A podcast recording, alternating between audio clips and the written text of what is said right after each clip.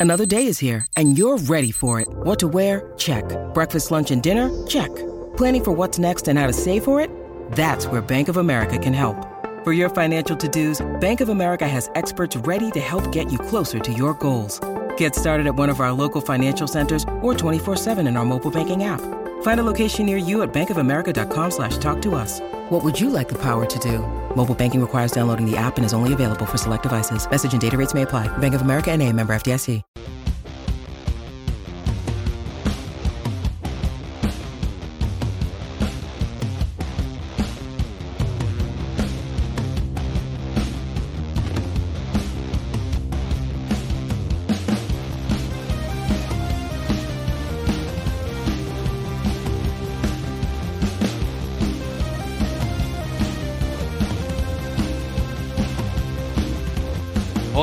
BWI Live. I'm Thomas Frank Carr, Sean Fitz, Nate Bauer with me today. We're talking about Penn State football.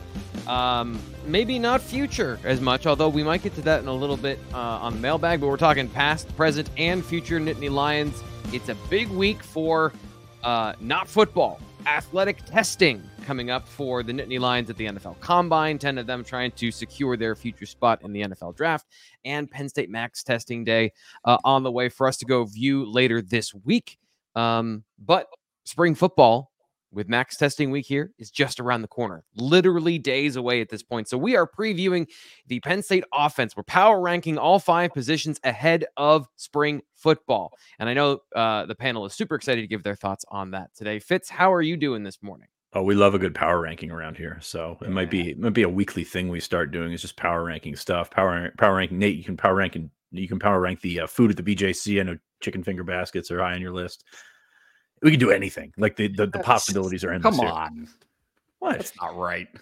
I mean, We we had a good series going on Fridays, uh, our. Friday five. Um, so we might bring that back. Just do it on Tuesdays. The Tuesday five doesn't have the same ring to it, but you know we can uh, we can always make that work. And of course, it's Tuesday, so the mailbag coming up at the end of the show. If you got questions, throw them in the chat, and we'll get to those at the end of the show.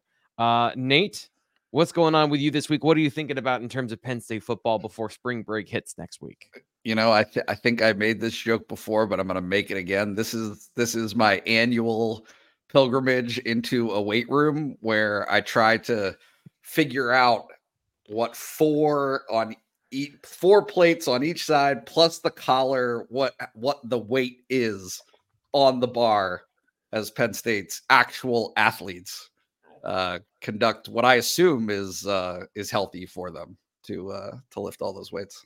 Are you are you counting the the blocking collar as as a weight? Isn't that five pounds? No. No. no, Yeah. no. Those Oh, that is- man. that is all, all these years. You just need the Oh. 45s Yeah. plus the bar plus the, whatever else is on the bar. Yeah. So Uh, the, the I'm a- bar is usually 45 pounds. Okay, sure. just called I, Dave. I deal in I deal in grams, sir. Okay. All right. Very metric. Uh, so we we're off to a hot start on max testing week. So and on the show today, by the way. So hopefully everyone is here that wants to be here. Um, you know, we got a message on the streaming platform to start the morning that there was an issue uh getting the show on YouTube. So hopefully you can see us. I know there's people here. We have people in the chat. There's people watching us live. Uh so if you uh if you saw the tweet with the special link, send it to your friends that you know like and watch the show. Uh but we also got off to a hot start for uh you know getting interesting looks into Penn State football. Tony Rojas posted this this morning. This speaking of um uh let me mute the audio there. Uh speaking of talking about max testing, here he is doing his power clean. And guys, I just want to get your reaction to I think this is 350 on the bar is what he says. So uh Nate, I'll say I know you're an expert on these things, so I'll give you the first crack at Tony Rojas doing his power clean. Looks great. Great form. Look at that. I mean, it looked like he almost toppled over there, but uh sure. No, he's getting look, he's he's doing all the stuff, right? Like th- Mhm. this is the this is the progression is you get a first year and that's kind of a baptism by fire, but obviously had so many traits that translated immediately to on-field production. But then when you compare that and marry that with an off season, like a full throated off season of work in this arena, uh, yeah, that's where that's where the dividends come. Fitz, you got any thoughts for us? Yeah, Tony is the guy that's drawing some buzz this winter. Um, just uh, I'm very I'm fascinated to see what the plan is for him because they've they've talked about Sam, but also in that Tom Allen defense that they're shifting to that four two five. You know, the Sam is eh, I don't want to say a bit player, but like it's either three safeties, three linebackers, and um, the third linebacker usually gets cut. So very curious to see how they deploy him and if that just means he's going to be moved to will with uh, with Abdul moving over. And and you know, going back to the Abdul thing, that was that was something that's been in the works. I think Nate mentioned that uh, right after the bowl game. Um, so like it's not a situation where that was just sprung on him and now they're all of a sudden they're scrambling. This is this is all a plan. It's just a matter of hey, they like to keep some things under in-house. And uh, but I'm fascinated to see what Rojas can do. Um, this is a guy that they think has tremendous potential. Um, he showed some really good things uh, in sort of uh, cleanup time last year, no pun intended. Um, but uh, he's uh, he's got some potential. Excited to see what he can do. Yeah, I think it's going to be fascinating to watch. And I put up Saquon Barkley here just so you can see a comparison of the last time we saw. It's not the same. So this is 40. I think this is 405 for Saquon Barkley. But as far as the uh, the the performance here, it's the same. Uh, it's the same drill that uh, Saquon Barkley went viral for however many years ago. Uh, so I texted my wife, who is a personal trainer, and she's got her strength coaching thing, and she's a professional. She's the expert on this, and she said that's pretty bleeping good. So Tony Rojas gets a seal of approval from the official uh, seal of approval giver. I love watching what he does there in terms of how it relates to the field because if you notice, his butt is basically on the ground. The depth is ridiculous there. Just absolutely, like I popped another hernia watching it. It's just I used that on Twitter last week, so I apologize for reusing old material. That's what I do. Um, but no, his depth is incredible, which means his flexibility is incredible, which you know does translate mobility what they're looking for yeah. to. Yeah, yeah, that's that's one of the things. Like, I always love real world examples of like things that I say that are just kind of like uh, word salad to some people uh, in, in a scouting profile. It's like when we talk about hip mobility and the ability to have range and depth and getting that low allows you to get into an athletic position and explode in multiple directions. So, like, as much as it's cool to just watch him, the real world application of him being able to do that is tangible. So, I, I, I super impressed. Not surprised by Tony Rojas necessarily. Um, is there anything or anyone you guys are looking forward to this week? Uh, we're going to speak with Chuck Losey. Fitz, uh, what are you interested in learning about from Penn State from the winter workout period uh, that we get a chance to talk to Chuck Losey annually at the end of? Yeah, Penn State's got to rebuild on its off- on its hands on the offensive line. I think that that is the most uh, important thing that we can look to, and we're going to talk about that with power rankings. But guys like J'ven Williams, a, a, new guy like Nolan Rucci, uh, Anthony Donkoh, th- those guys at tackle, they're going to have to be ready to play football, but you're going to see some strides. I, I think it's it's interesting to watch or to listen to what they've said about Nolan Rucci since he got here in terms of maybe a little bit undertrained at Wisconsin. At least that's the kind of the vibes that I'm getting, the sort of the undertones there.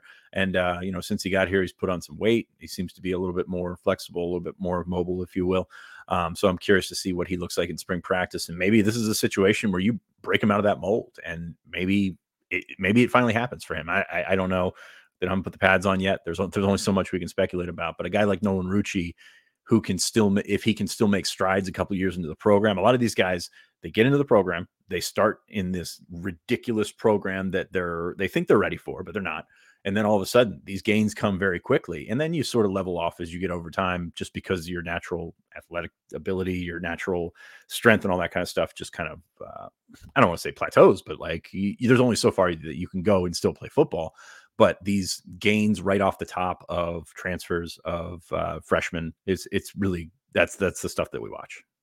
Yeah, it, it's it's going to be interesting to hear what he has to say uh, from that perspective. Nate, is there something else you're interested in? Uh, wh- what uh, we're going to learn this week?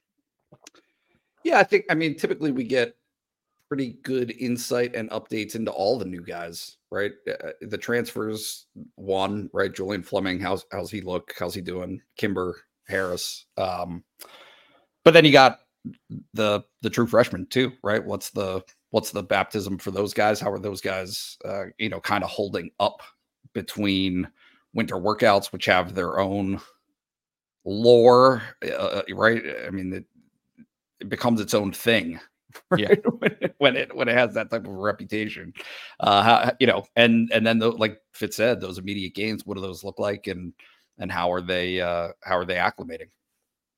Uh, we uh, are going to get a chance to learn all of those things. I'm interested in uh, watching more of these. You know, I, the squats aren't necessarily as informative about performance. It's, more strength based, but it's always fun to watch a lot of plates go up and down. I, I love just the general vibe of being around a lot of testosterone. Like the the it is a good time if you're into uh, lifting and lifting culture to go in and check all that stuff out.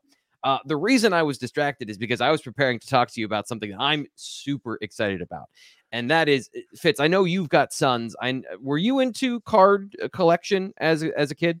huge into card collection as a kid and now um, i've gotten back into like on instagram it's one of my algorithm things so it's like uh, that it's golf it's uh, dogs basically um, but like the card opening i love it it's just and and i mean I, i'm not the one buying it so it's it's a little bit different but my kids are now into i mean my i've got 10 and 7 year olds my world kind of revolves around pokemon so pokemon cards uh sports cards my my youngest is into baseball so yes big card collector. I've got a ton at home that my mom's been trying to pawn off on me for years.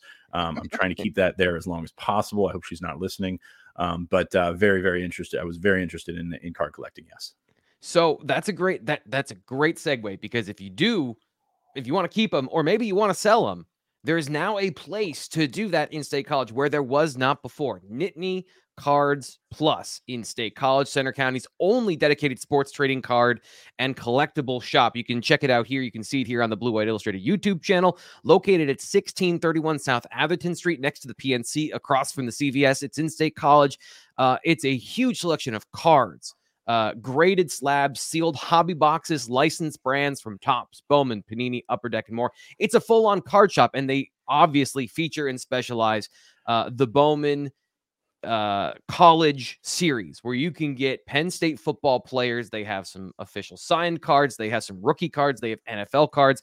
Uh, oh, and if you, by the way, speaking of NFL, if you like the Steelers or the Eagles, which if you live in state college, there's a 50 50 chance you do, they also have a dedicated area that is just Eagles memorabilia, Eagles cards you can see here on the screen, and uh, Pittsburgh uh, in one of their display cases. So you can get literally all of this stuff from baseball to football to hockey. They got MMA, all the official cards that you can get. Check them out at Nittany Cards Plus. Search them on Facebook or Instagram and uh, you can check them out at 1631 South Atherton Street in State College. Give them a call, 814 954 7488. Owned by a guy who's been a part of the uh, State College community for a super long time in Jason Dombach, somebody who I can personally vouch for as an individual, as a good person, and somebody who is going to take care of you if you check out Nittany Cards Plus. So we're super excited to have them here on the show. We're going to be there live for uh, Blue White Week we're going to be there on Friday. We still have a TBD on that. So make sure you check back here for more information about us hanging out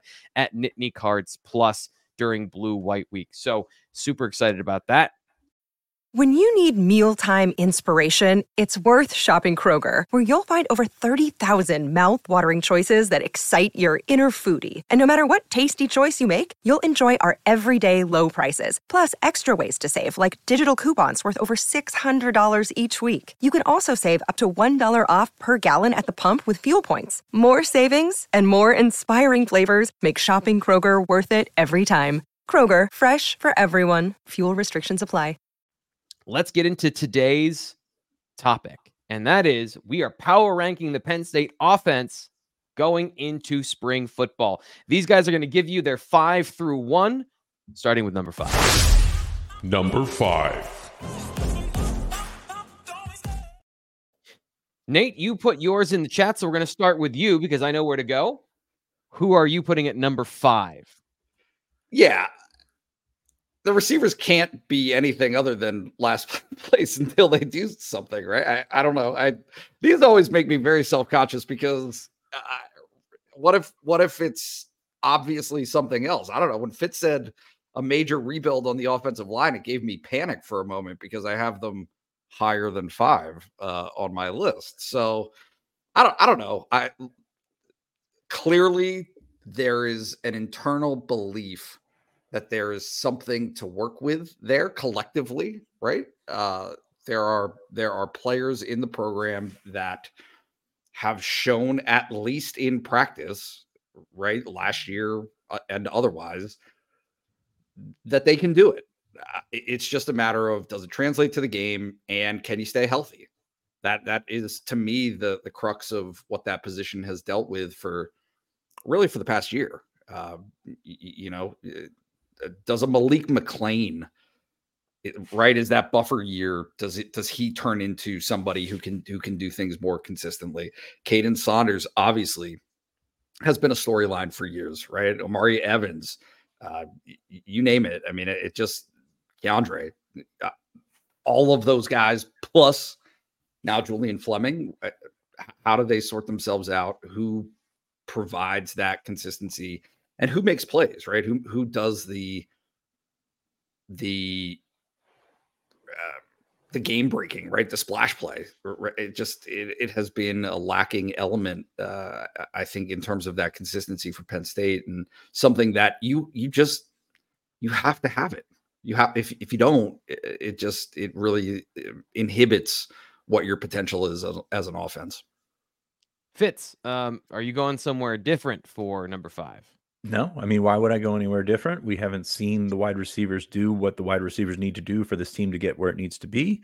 And until then, we just put them, slot them in number five. I mean, I, I agree with everything Nate said, um, as energetically as he said it. Um, but uh, it's uh, it, it's a tough situation because you think that there's talent there. They believe there's talent in like the younger ranks as well. Like we've talked about that 2022 class, which which really hasn't done anything to date. Um, you know, Omari's gotten in the field, Kaden's gotten in the field, but they think there's talent in there. It's just a matter of of, of milking it, getting the right uh, getting the right uh, combinations out there, and and so far we haven't seen it, and that's uh, it's tough to put them anywhere other than five right now. We know Keandre is talented, like raw talent, like that. There haven't been many like him, but it, it's it's not just talent; it's everything else. So putting in the putting them in there with Julian Fleming, who has been, you know, he's gotten good feedback so far as a leader. He's gotten good feedback as a guy that, you know, sets the example. Said it on the on the site last week. Not not the freak athlete, but like a guy that can be productive. And and if it's a guy that uh, can help everybody else out along the way, that's that's a win for Penn State. It's just a matter of everybody's got to get on the uh, I don't want to say the same page, but everyone's got to get uh, got to get where they need to be in terms of matching their talent to their production. I thought Malik McClain was an interesting point that you brought up because when he was brought on board last year, he was the guy that was going to take a year before he could potentially be what they thought that he could be. Mm-hmm. Comes out and catches the touchdown in what is the first game? It was West Virginia yep. game. He had a touchdown. Yep. Game breaker essentially in the fourth quarter. Kind of put himself, I don't want to say put himself behind the eight ball, but like kind of adjusted expectations on his own there. And then all of a sudden fell back into the original expectations. And that never goes well. Um, so curious to see where he fits in um, with everything. I, I think truly fresh slate. Like you gotta you gotta wipe that board clean, and you may have had you may have starters returning, but at the same time, I mean, the the way that they finished the year, nobody should be guaranteed a job. Do you feel, and this is something I've been going back and forth on uh, all off season, is the the balance and the floor of this particular group? I think is interesting. Where 2022 they weren't dynamic. They did not have explosive plays from the receiver position consistently. So still still a, a problem in the offense at that point. But Parker Washington and Mitchell Tinsley were consistent players that would get you third down conversions. And the offense found some explosiveness late in the year through the tight end. So they, they at least found an avenue for the passing attack to balance the running attack. Does Fleming provide you enough of a floor? As it, maybe I don't want to say just as the one man that can do that, but the combination of him and potentially Trey Wallace if he's healthy and Keandre Lambert Smith, is that a better mix than what they had last season?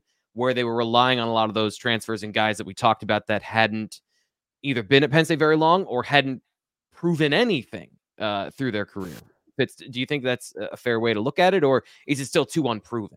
I think it's still too unproven. Like it's it's tough to say because you say the the the safe floor, and you're going to lump uh, Liam Clifford in there. You're going to lump some of those other guys in there, but it's it's you got to find those guys because they mean something to your offense. Like first downs mean something to your offense, and and so far it's unproven. Trey Wallace, like, I mean, we just keep hearing these great things, and we've seen him in practice. He's there and and does some really great things. Can't stay on the game field, like, and that's yeah tough because it's been injury after injury and you know I know the, the the, last one was kind of a repeat of the, the the the one that kept him out for a while last year but like until he does that what do you say? Like hey he's got potential. Potential is not scoring you points and that's the that's the issue here. Okay so let's go on to our next position in the uh in the breakdown. Nate coming back to you what is your next position uh, coming in at number 4 oh wait yeah. hold on. Number 4 on my own toes there. Now, please. All right, I'm I'm I'm pulling the pin and I'm I'm jumping on the grenade here. Do it. Quarterback. Okay, so uh, lay out your reasons why he's coming in. He, but the uh, the the quarterback position coming in fourth. Well, I, yeah, I- I mean, how about this? It- not just him, right? The, the quarterback position because it's comprehensive. It is figuring out who you want to be and and being that, right? It, uh, very clearly, they are invested in Beau Pribula being part of the conversation, right? And and you saw that in the second half of last season.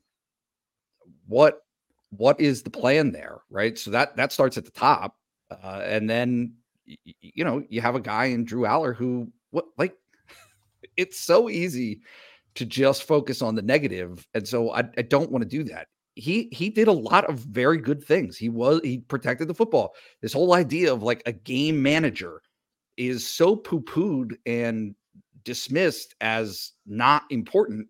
It is important. It's extremely important. That that is a way to win. However, he again, I use this word pair or, or marry. Like he has to be able to marry that, or both whatever. However, you trot them out there. Someone has to be able to make plays, and Penn State didn't have that offensively too often last season. I mean, I I, I pulled the stat at one point, and if I get this wrong, I apologize, but it was something like 10.3 points per game is what they averaged in non-garbage time in their three losses. Yeah. I- that just doesn't get it done. And and the reality is Drew Allar and his completion percentage and and and I, I'm I always get hyper focused on this because I truly believe it uh, as a, as a, a fundamental concept that quarterbacks take way too much blame uh, in terms of how things play out. Right, you, like Mhm. that position specifically is reliant on everything around them to click and be executing its job at the exact same time, right? Your offensive line, your running backs picking up blitzes, your, your Yeah. receivers catching passes. But the thing that stands out to me specifically about Ohio State and Michigan is it didn't feel like that. Uh, it didn't feel like those breakdowns elsewhere were more of an inhibitor to his success than he was. Right? It, was Mm-hmm. Was his own it was his own performance against uh, admittedly acknowledged fantastic defenses, good defenses, but uh, it's just this is this is the time where I think if everybody's being honest with themselves, you're like, hey, you got nine months.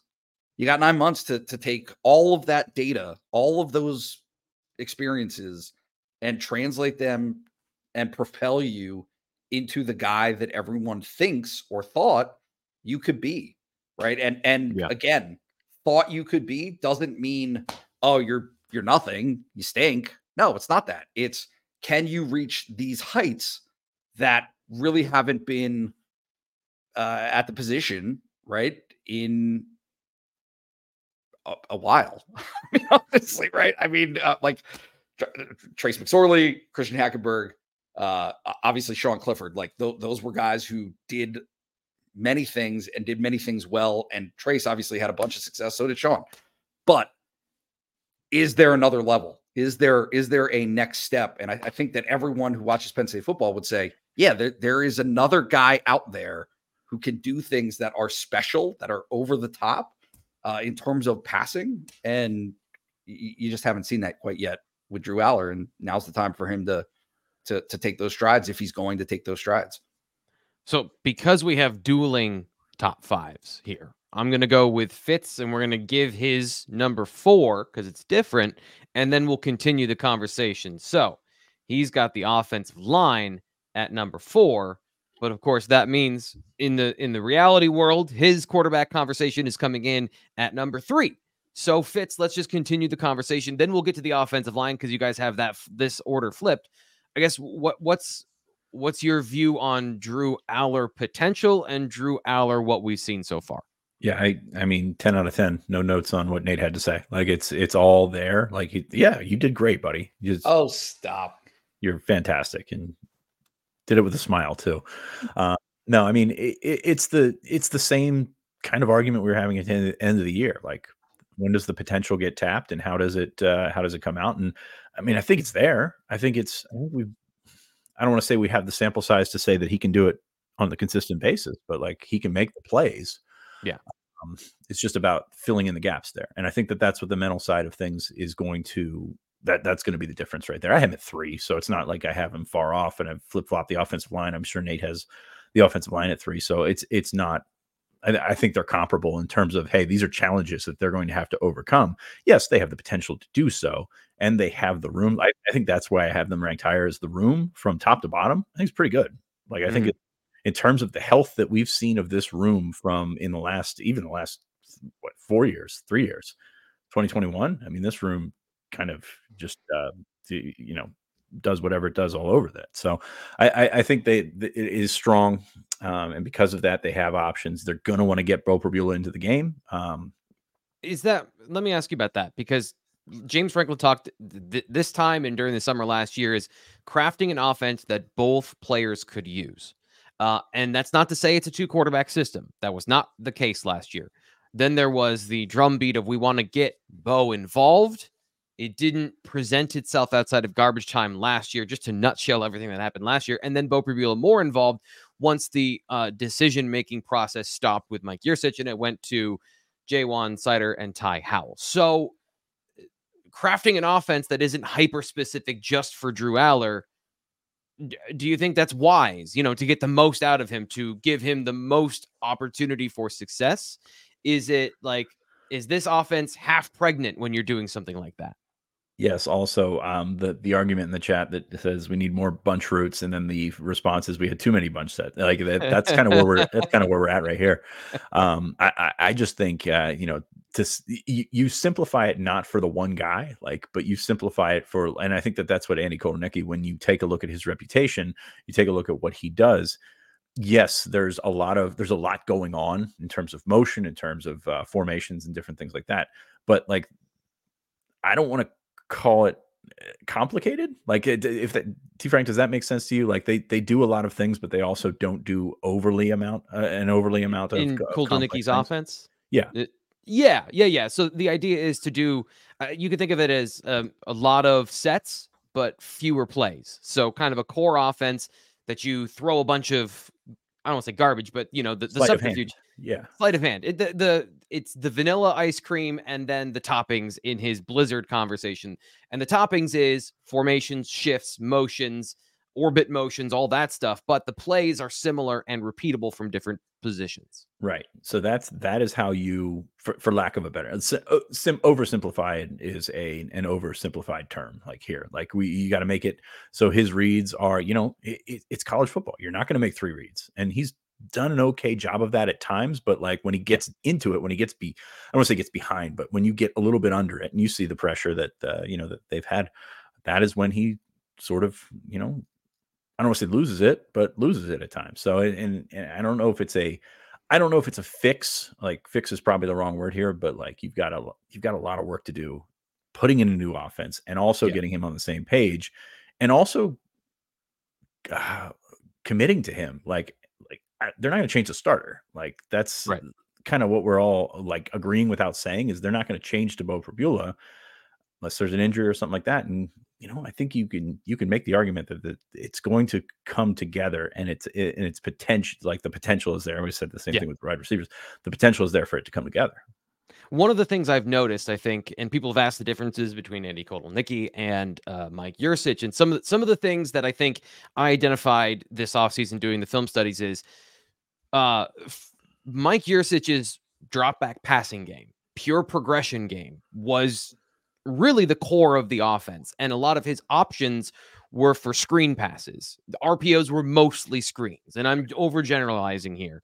But in Kotelnicki's offense, the first reads might be a little bit easier. He might have more RPOs, more throws to get the quarterback in rhythm, as James Franklin talked about. So there might be more production from non drop back. You have to read the defense, like Fitz said, like going one, two, three through the progression to find the open receiver based on the coverages and the shifts and things like that. So there might be more. Okay, if the safety moves, I throw the football. If he doesn't, I give the ball. And that is a cleaner, you know, he talked about same teaching a lot of in a lot of these online tutorials you might see floating around of trying to simplify the game from that where you don't have to read two or three keys. You're reading one thing and you're making one decision. Um, we'll come back to this in a little bit because there's another question about the offense and some of the things with the explosiveness of the offense. So let's get on to the the, the offensive line conversation and why you have this flip. So I'll throw this up here again. Um, so Nate, you have the offensive line at three. Fitz, you have the offensive line at four. So let's begin the debate. That will be amicable, I imagine. Um, Nate, why do you have the offensive line higher? How dare you, Fitz? I'm appalled. Uh, I think that I think that there's and and this is probably partially me projecting a little bit here, but uh, you're making assumptions of progress based on like reputation. Uh, to, for me, that that's mm-hmm. how I'm looking at this. It, it, I think Caedan Wallace is a bigger loss than people realize. I mean, maybe maybe people do realize, uh, but it's the it's the difference between uh, Olu was like, yeah, he's gone. You you know that he's gone. he's not coming back to Penn State. Caedan, I think that at least in my mind, it was kind of a eh, maybe like maybe there's a chance he comes back, uh, and he didn't. Right? Sal Wormley is a huge win, I think. Uh, in terms of providing that uh, veteran presence. Nick Dawkins, I think, is underrated, is an under talked about aspect of this in terms of that position and what his performance, if he can rise to that level, what it could mean for them.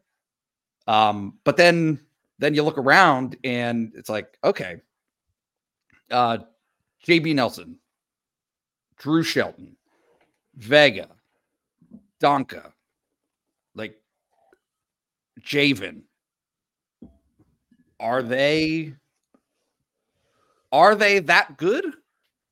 Right, right. Like there, there's there's little we, we've had little snacks, right? Of mm-hmm. okay, hey, there's wow, okay, uh, Drew and what he did, and, and I, I'm certainly speaking for myself. My perception of Drew Shelton is based on coming in at the end of his freshman year and right. not getting waxed, right? Yeah.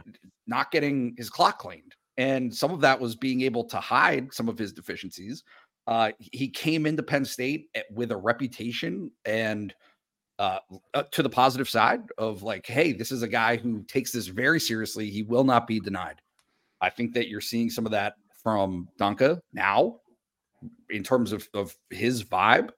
Uh, but where's J'ven, right? Like what where is he in in his path and his trajectory? Can he compete? Uh Nolan Rucci, right? Like same deal.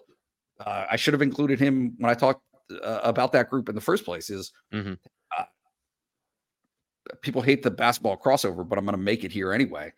When you when you start collecting pieces from the transfer portal because it didn't work out at the last place, even though there was loft there were lofty expectations to begin their careers, right? This is a highly ranked recruited guy.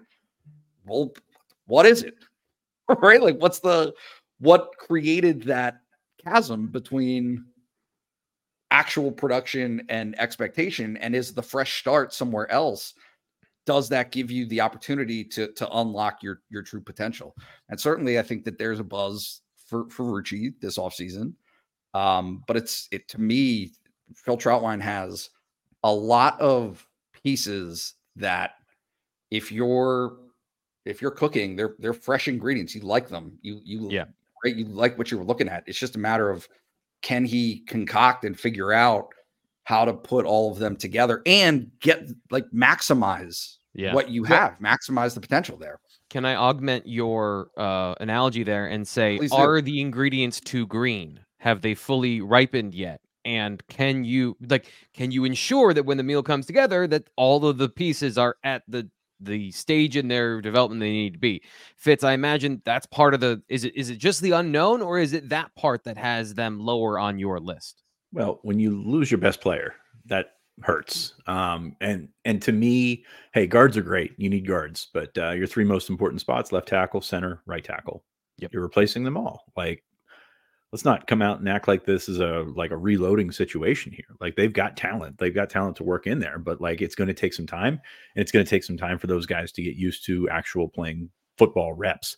Drew Shelton is a guy that we thought would eventually step in fairly seamlessly. What we've seen in the field has not added up to that, and that's Yeah. a, that's a concern there at left tackle. Um, J'ven, I mean, I, I don't think the expectation of playing as a freshman. I mean, I, that that was kind of if you if you saw J'ven, if you saw him pass block, you know, like you knew that he was not going to be a guy that factored in last year. And if you did, offseason? let me know because I saw it maybe twice. Yeah, uh, it, it, it it's not a situation. I mean, this is a situation where this offseason is very important for him, which means Yeah. he's probably not quite there yet to uh to go there. Um, we're gonna we're gonna it's very much we'll see with Rucci, and then Dunk on the other side. Good for a freshman to good. There's a Mhm. difference there, and I'm excited. I think he can be good. Like that's that, that's the thing. I think he can be very good. Um, is he good right off the right off the uh, the jump? That's tough. That's so tough to, to to have to figure out. So Yeah. I just think there's plenty of question marks there. You've got Nick Dawkins in the middle, tremendous leader. Um, somebody wanted to say that um, you know he hopes he Scruggs. I hope everybody Scruggs, man. Like that is one of the classically underappreciated guys Yeah. um, w- over the program in the last decade. He was freaking fantastic, and uh, you know I hope uh, I hope Nick Dawkins is is Norzat. Like that's uh, that's kind of where you got to go with that because Juice is is was was so good. So I, I don't know if he's going to be that guy. He's got Cooper Cousins there to, to compete with. He's got a couple of other young guys there. Vega is going to be very important in here. Um, you've got depth and experience on the interior. You've got JB Nelson who can be a swing guy. So the pieces I think are there, and I think they're talented. I think they've got some some talent to work with, but it takes a little bit more as a unit to functionally put that together. That's why I ranked him behind quarterback, is because you know the one guy at quarterback can make that he he can elevate that whole thing. Yep. Whereas you've got to be a complete unit, and I think Phil Trautwein is a good coach. I think that uh, they've got a lot to work with, and I also think, and I'm going to keep going back to this, we don't know what we're looking at when we go to, when it goes to offensive line. So an average offensive line is a good offensive line. So I think if they can be average, that that can go a long way. And then this group has potential, maybe not to rise to like one or two in this in this group, but uh, or in the, in this power rankings that we're Yeah. doing. But they've they've certainly got potential. I don't think they're setting up setting themselves up to be a liability. Like we've we've seen bad offensive Yeah. lines at Penn State. I don't think ho- they're in that realm. you you know there is the talent there. You understanding that there could be things that don't work out and there are problem spots, but they have the talent and the depth that they have a couple of different options. Maybe not all great options right now, but they do have the talent that eventually some of these things should work out. Fitz, you beat me to the question. Um, are they the group that of these bottom three? Because I think the top two are pretty locked in and obvious, and we'll get to those in a second. But of the bottom three, which one is the most likely to elevate um, to challenge the top two or move a spot from five, four, or three? Oh, you're not going to like it. but I'm going to go quarterback. Like I, I think that. I mean, if you think about it, okay, you can new coordinator. You can talk yourself into by the end of the season, quarterback could be one. Is it going to happen? Probably not. But like you can talk yourself into that uh, with the with the pe- potential that you've seen. Now, the, the the thing that you're going to have to keep going back to is the receivers control so much of that. Like we we've seen situations where there have been good throws and there have not been catches. We've seen you know quite the opposite as well. Um, but the receiver to quarterback connection needs to be better. It needs to be more productive, and those guys need to step up to help everybody else out. And you know, it's like uh, you know, if you used to watch Coach, use the, the, the old. Uh, the the new epi- newer episodes of Coach when he was with the Orlando Breakers. I'm sure you guys remember this very well. They were going into a draft. They had the number one pick. They had nobody. You never watched Coach? No. Come Sorry. on. Sorry. Sorry. All right. I don't I bet consume you've a never lot watched sports Guts either, TV. have you, T. Frank? No. Yeah. No. Gosh. I mean, never mind. I'm not going to say that. Um, but you know, they- they're they're looking for a number one draft pick, and you're talking about taking the quarterback. It was actually the Keyshawn Johnson year, and he was like, "I'm not going to play for you guys, but okay, get the quarterback to throw the ball to the receiver." Well, we don't have the receiver. Um, okay, get the running back to run through, the, or get the offensive tackle to open up the holes. We don't have a running back to run through the hole. You know, it's not that bad, but like everybody plays off of everybody here. And Yeah. this is what I'm trying to talk about is like the receivers being what they were last year had a negative influence on the running game. It had a negative influence on the tight ends. It had a negative influence, obviously, on the quarterback. So, like, you can't let one of these things go and hope that another one picks it up, especially with a with, with the most important position on the field. Came out in 1989. I came out in 1990. So sorry. Good show, man. Like it, had, a, had a great run. I mean, no, I, I've I've heard, definitely heard of it. So that's that that's your- obviously your is on break. me. You should watch it. Um, uh, Nate, your thoughts on the same question? Which one of these positions in your mind has the most upward mobility? Uh, I, eh, quarterback. I agree. Okay. And uh, to be honest with you, uh, uh, I think that the running backs can help them him more this year. Like I think You mean in terms of just generally the production and explosive plays and taking less third and longs? Like let's just I- simplify. You think that they can give them less third and longs? No, I okay. think that they can be more involved in the passing game and create bigger plays Okay. more consistently. And I think you saw that with Nick at the end of the year a little bit. And I think that they are, and when I say I think, I'm kidding. I know they're leaning into that. Like they, Mhm. that those guys talked about it uh, at that freshman second year availability that we had. Like, no, they're trying. They're trying to get the get the running backs to understand the weapons that they can be collectively in the passing game. Mhm. And I think if they can, if Penn State can execute that, uh, right, Singleton's Singleton's jump from. First of all, I'm very high on Nick Singleton. What? Second of all, uh, his jump in the passing game from year one to year two was was notable. Like I thought it was big and can be bigger. So Yeah. that's where I'm. So at. let's let's rip that band-aid off. Let's get to number two. Number two. And it is not running back, it is tight end. So Tyler Warren coming back, a depth of talent behind him. Uh, so Fitz, how do you see this working out behind Tyler Warren, or what makes you think that these young guys, if we're taking him for granted, that these young guys can elevate to a place that keeps them essentially where they were in the breakdown, or at least pretty much where they were last year in terms of power ranking uh, the position groups? I'm going to break this one down so Nate can understand it. Uh, the tight ends here, they're they're your crock pot, and you've got different ingredients, but you throw it all in there, you let it cook, and by the end of the day, it- it's going to be good. Like it's probably going to be good. Your chili is fantastic, by the way. That'll. Um, now uh, it's going to change, obviously, with Theo out of there. It changes your dynamic in terms of what do you, you know the, the weapons that you have going down the, the- over the middle. As we wanted to, you know, I'll, I'll say it, we wanted to see more from Theo. We wanted to see more usage of Theo. Like, Yeah. I don't think all of it was on him. That that you know the lack of quote unquote lack of production was on him. But that's neither here nor there. Doesn't matter. Shouldn't be talking about this in February in 2024.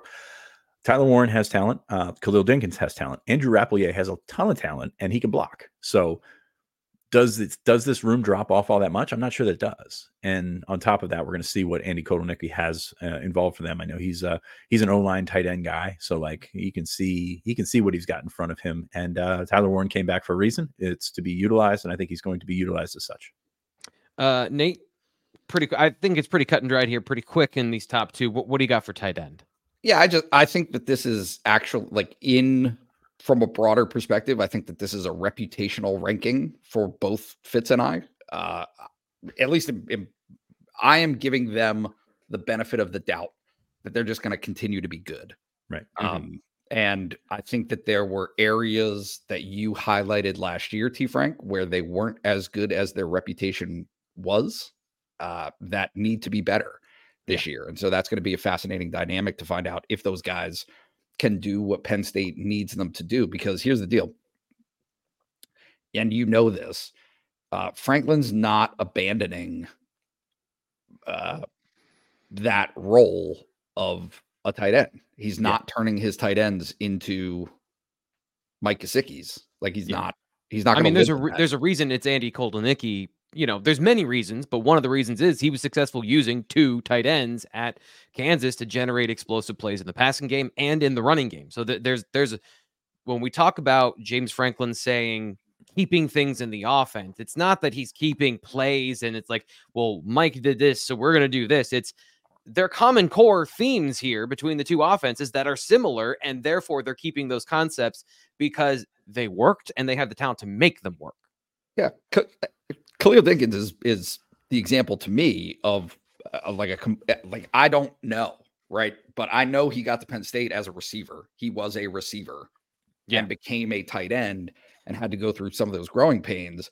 And right now, I don't have any idea where he is on that scale, on that spectrum of being the complete tight end, right? Can right. can he run block? Can he pass block? Can he do those different things that they need out of that position beyond just catching the football? So I'm I'm intrigued as uh, as much as anybody to see how those guys live up to what they're already being given the benefit of the doubt for. Let's get to number Number one. Not a surprise, but it is coming at number one. And I would say maybe there's a certain percentage of disappointment that running back is number one because of the general lack of production last year that we have talked about uh, quite a bit here on the show, bluewhiteillustrated.com. Some of the things in the film room, I think it's fair to say that there are certain aspects that are on the running backs. There are certain aspects that were on the situation. So Fitz, running back number one. Um, what are you what are you expecting from spring in terms of not just them being the best on the offense, but them being difference makers. Well, the spring, I would hope that they, you know, take a step back and let those younger younger guys get in there because they've, I mean, two years of full experience was which we've seen from these two these two uh, running backs that are, you know, now the veterans. we were just talking about them as kids a couple of weeks ago. It feels like, but uh, you know, it it you know take a step back in the spring. Now going back into what they can bring to the offense, I think we have, we got a pretty good idea, and I'm excited to see um, maybe the, the the flexibility that Andy Kotelnicki has shown with backs, like getting both of those guys in the game at the same time. I think going back to our last conversation about tight end, I think 12 personnel, the percentage of 12 personnel snaps goes down, but it doesn't yeah. necessarily mean you know you're going three wide all the time, but you can work a couple backs in there. And we say it, uh, you know, I, I, I don't say we say it every year. We get asked it every year how much of this is going to work with two backs because you think you have two backs that can complement each other pretty well and also be productive. But I think that this is probably finally the year that you can actually look at some uh, some actual evidence of what he's called in the past and say that yeah, I think they're going to use a couple of backs at a time. So I think that's the exciting part. It's it's also a reputation play. Like we saw these mm-hmm. guys as freshmen, they didn't make that leap as sophomores. I thought there was some some good things that they showed, especially at the end of the season, and that's kind of where you're hanging your hat on this one. But uh, I feel pretty confident these guys are talented. Like I feel pretty confident these guys can can be good. Uh, we're going to see what the offensive line provides for them. We're going to see what the passing game provides for them. But I think you know, in terms of sheer talent, you look at these guys and they're still the, they're still the players that we I think we thought they were. Nate, close us out. About three minutes here left on the clock. Uh, running backs, number one. Your thoughts on this group taking a step forward in 2024? Only I three minutes that, to talk about. I think that I think that well, I wanted to I wanted to give him that timeline because we still got a we got still got like two or three mailbag questions. Fitz is underselling the progress that they made last year. Everybody is. They were they I truly when James Franklin because he was asked at the end of the year in November and he made this long speech really about the ways that Nick Singleton and I think Kaytron, I think both of those guys were who he was talking about, uh, were improved over the running backs that they were as true freshmen. And it's like, it's just this difference between what's sexy and right in front of your face. And you saw it as true freshmen that they made these plays and right. Great. That, that's spectacular. A dose of that was desperately needed last year that Penn State didn't get, admitted.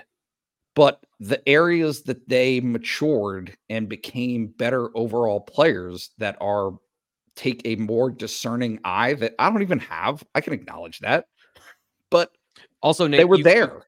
You actually can't necessarily see those things because where they got better, you need to be watching from the end zone to see like how everything breaks down. When we have the narrative about these guys aren't whatever. You're looking at it from a two dimensional picture and you don't see gaps opening and closing, where they're supposed to go, all those things. So I think you, you mm. make an absolutely great point that the subtle improvements were hard to see if you don't like you don't have the trained eye to see those things. The the problem there is the progress didn't align with the production, and that's yep. what that's what you're taking home if you're a fan is you're watching you know the, the guy runs that you know you know those runs where guys get tackled and then they slam their, their arm to the turf because they're mad that they you know just missed by that much and that much means the difference between breaking a run sometimes so yep, yep. i think that that's that's the thing that people are taking away is the production just wasn't wasn't there but i agree with you there was there was progress to be found my my argument is that some of their four yard runs were excellent Mm-hmm. Like that yeah. to, to me, that is that is the missing ingredient here. And so if you can, as a program, get Drew and get the receivers and get the offensive line to to take their strides, it opens the doors for these guys who I, I, again at by the end of the season, I don't think that there's any argument that they weren't making big plays. They were. Right. Singleton yeah. make them made them against Michigan State. He made them in the bowl game. Yeah. Uh, if you can unlock those doors, and and uh, like to me the uh, the underlying the foundational sentiment that i carries my perception on this is that they're dogs like they work like crazy those dudes are like lunatics in how they work they are they are absolutely committed to the game they do all those things right uh, it's why i honestly have more optimism for Drew Allar than uh, otherwise is that if you're committed, if you put in that work, if you do those things, there is a payoff at some point. It might not come when you expect it, but it will come eventually. Uh, mm-hmm. Those guys who live the game and who breathe it and do all that extra work, do all the extra stuff that, that are committed to it, uh, it's it's usually going to happen. And I think in a lot of cases, it's going to happen this year. I have some thoughts on this, but it's going to actually dovetail perfectly into the BWI mailbag.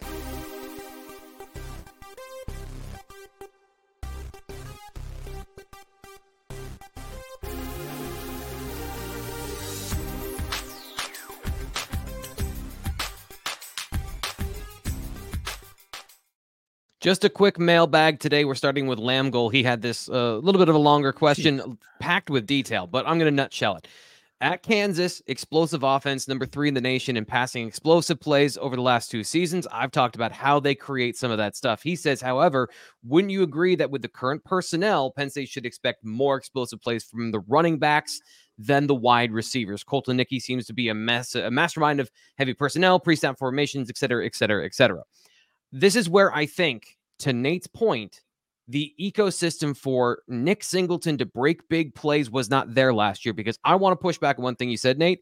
The offensive line did their job more times than they had in the past. They had some perfectly blocked run plays, but Nick needed to break a tackle. The problem was in the situation last year, the safeties were so aggressive against Penn State. The free defender, instead of being 10 yards down the field, meeting you at six or seven, was meeting them at the line of scrimmage. Kotelnicki's offense from these particular situations of either manipulating the defense to break some of their rules and get guys out of position through gap exchange, you know, improper gap exchange, or uh, just creating a situation where the offense is more explosive in the passing game gives Singleton more free running lanes where he is best in a you know, train tracks, explosive down the field, outrun a guy for a big play, as opposed to having to run him over that safety. Maybe you get eight yards instead of 37, which is really the biggest difference between 22 and 23. So I think from Lamgoal's that, that question, I, I do think that that's a thing. The one caveat I'll, I'll have, and then I want to turn it over to you, Fitz, is that a lot of what we saw last year, especially with the two back sets, was so steeped in triple option that I don't want to say that's coming to Penn State because how are you running that with Drew Allar, who has to be a legitimate run threat? If you're going to have a triple option of a speed back to the outside, a dive, and then the quarterback has to keep the ball. If he's unwilling to keep the ball, then the other option doesn't matter. So that's the one yeah. area that I would say I, I, don't know as far as those those particular explosive plays. Yeah, how much is your quarterback opening up for your running backs? So I agree with 100. percent um, But uh, the other thing here is explosive plays. Does that mean throwing the ball down the field and catching it? Does that mean turning short gains into explosive plays for the wide receivers? That's the question that I have. Yeah. Because we haven't seen it from those guys. Like that is a, a situation, you know, KeAndre's had some very nice catches over the middle that he has sprung for touchdowns for big gains and things like that. But the overall lack of yak, if you will, um, on this team was was is a bit concerning. So I'm, I'm anxious to see if they can change that. Nate, do you have a response to all that that you want to throw out there for the running backs? No. Okay. You want to say yak, lack of yak because it's very fun. That Yeah, was fun to hear. Can you say it one more time? Lack of yak, it's great. Love it. All right. Uh, Fitz, this question for you. Um, this is talking about the recent change for for the early signing period moving into December. Doug two one. Uh, Doug 2 1988 says, I know you guys talked about rule changes you like to see, but I don't remember. What were your thoughts on the early signing period moving up? Seems like it would be a benefit. Fitz, what, what do you think about the, the change in the early signing period? Something that I believe we'll get into more with Ryan on Thursday, but I want to get your thoughts here. take the calendar, blow it up. That's great. Um, so yes, the the I think the proposal right now, and the uh, the SEC is kind of pushing this one, is to move it to the Wednesday after the season is over of Championships Week. I think that's great. Um, I think that given what's there, or given what's there right now, is these coaches go out on the road in December. Um, you know, they just got done coaching the entire season. Nobody feels bad for the coach. I'm not trying to to to you know embrace sympathy here for the coaches. That's a lot, man. Like that's a that that- that's a lot on your plate, and it doesn't really move the needle as much as it probably used to do when you're doing these in-home visits and things like that. So I have no problem with them moving it to December. To be honest with you, from a Penn State perspective, the more that you can move things up, the better because of the way the Penn State recruits. We're talking about July. Like we're talking about a potential signing day at the end of the uh, the summer. And that's great because you think about the kids that Penn State recruits, the the guys that they get on board early who want to get this over before their um, before their senior seasons. What was it last year? It was just Jalen Harvey, basically at that point. Um, that Yeah. was still uncommitted. This would be fantastic for for Penn State um, to to move that to July. And of course, there's going to be language where if a coach leaves, you can get out of it and, th- and things of that nature. Um, and to be honest with you, there's not much that changes. Like guys can sign in December and leave in January. There's nothing stopping them here. So it's like it. This is kind of all for naught, if you will. But from a traditional signing perspective, yes, I think that that the, the further you can move it up really helps Penn State. Doesn't help everybody because not everybody recruits that way, and you know it's going to change the way that people can, uh, you know, approach the calendar, especially down south. Is uh, hey, th- these guys want to take official visits during the season, whereas you're you're going to push that further into the summer. So, yeah, take the calendar, blow it up, make it earlier, and it helps Penn State. And I think that another added benefit, we saw Penn State do a lot of work in the transfer portal window in the late part this year because they were focusing on getting their class all together. Uh, not to say that they weren't trying to do it during that window as well, but it separates them so that you're not doing two things at once as much. So I think that's another part of that, but also the college football playoff going on during that period. So things had to change anyway. Just fascinating mess. And Nate, I want to bring you a much simpler question. Poncho 570 says, Name a player on offense and defense you think is going to be a surprise this spring season. Do you have a guy? I'll just give you the or offense or defense. Do you have a guy in mind that you're interested to learn more about that you think has the potential to do what Poncho asks here? Hmm. Uh. Hmm. I I I like Jameial Lyons. Honestly, I do. Uh, he's he immediately comes to mind. Um, you know, uh, I mean, honestly, anybody at receiver, right? Trey Wallace. Okay, Trey Wallace is healthy and stays healthy, then yeah, he, he'll surprise everyone. we need a we Um, need a bell or something whenever somebody mentions receiver, you know, because we can't drink, so we need some something there. So no, I think I look. I think that there's. I think that there. Uh, Donkoh is an option there. I, I'm not sure that offensive linemen really register as surprises in people's minds because it's it's harder to discern that. It's harder to see that. But um, yeah. Well, look. It it is. Uh, it is. Hope springs eternal in the spring. So there there will be many players. I am certain who are. Uh, how how would I put this? Like totally transformed, right? That's gonna there, there will be totally shape of his life. Totally just- different person. Totally different person over four months, and We don't uh, do that one anymore. Anyway, We don't do what's that? the best shape of their life. We that, they better. It, it, it goes without saying they better be in the best shape of their life. This is Yeah. this is college football. It's really hard. Um, Yeah. Anthony Donkoh, uh, Donkoh. Um, I'm very, very excited to see that battle at right tackle, Donkoh and and Rucci.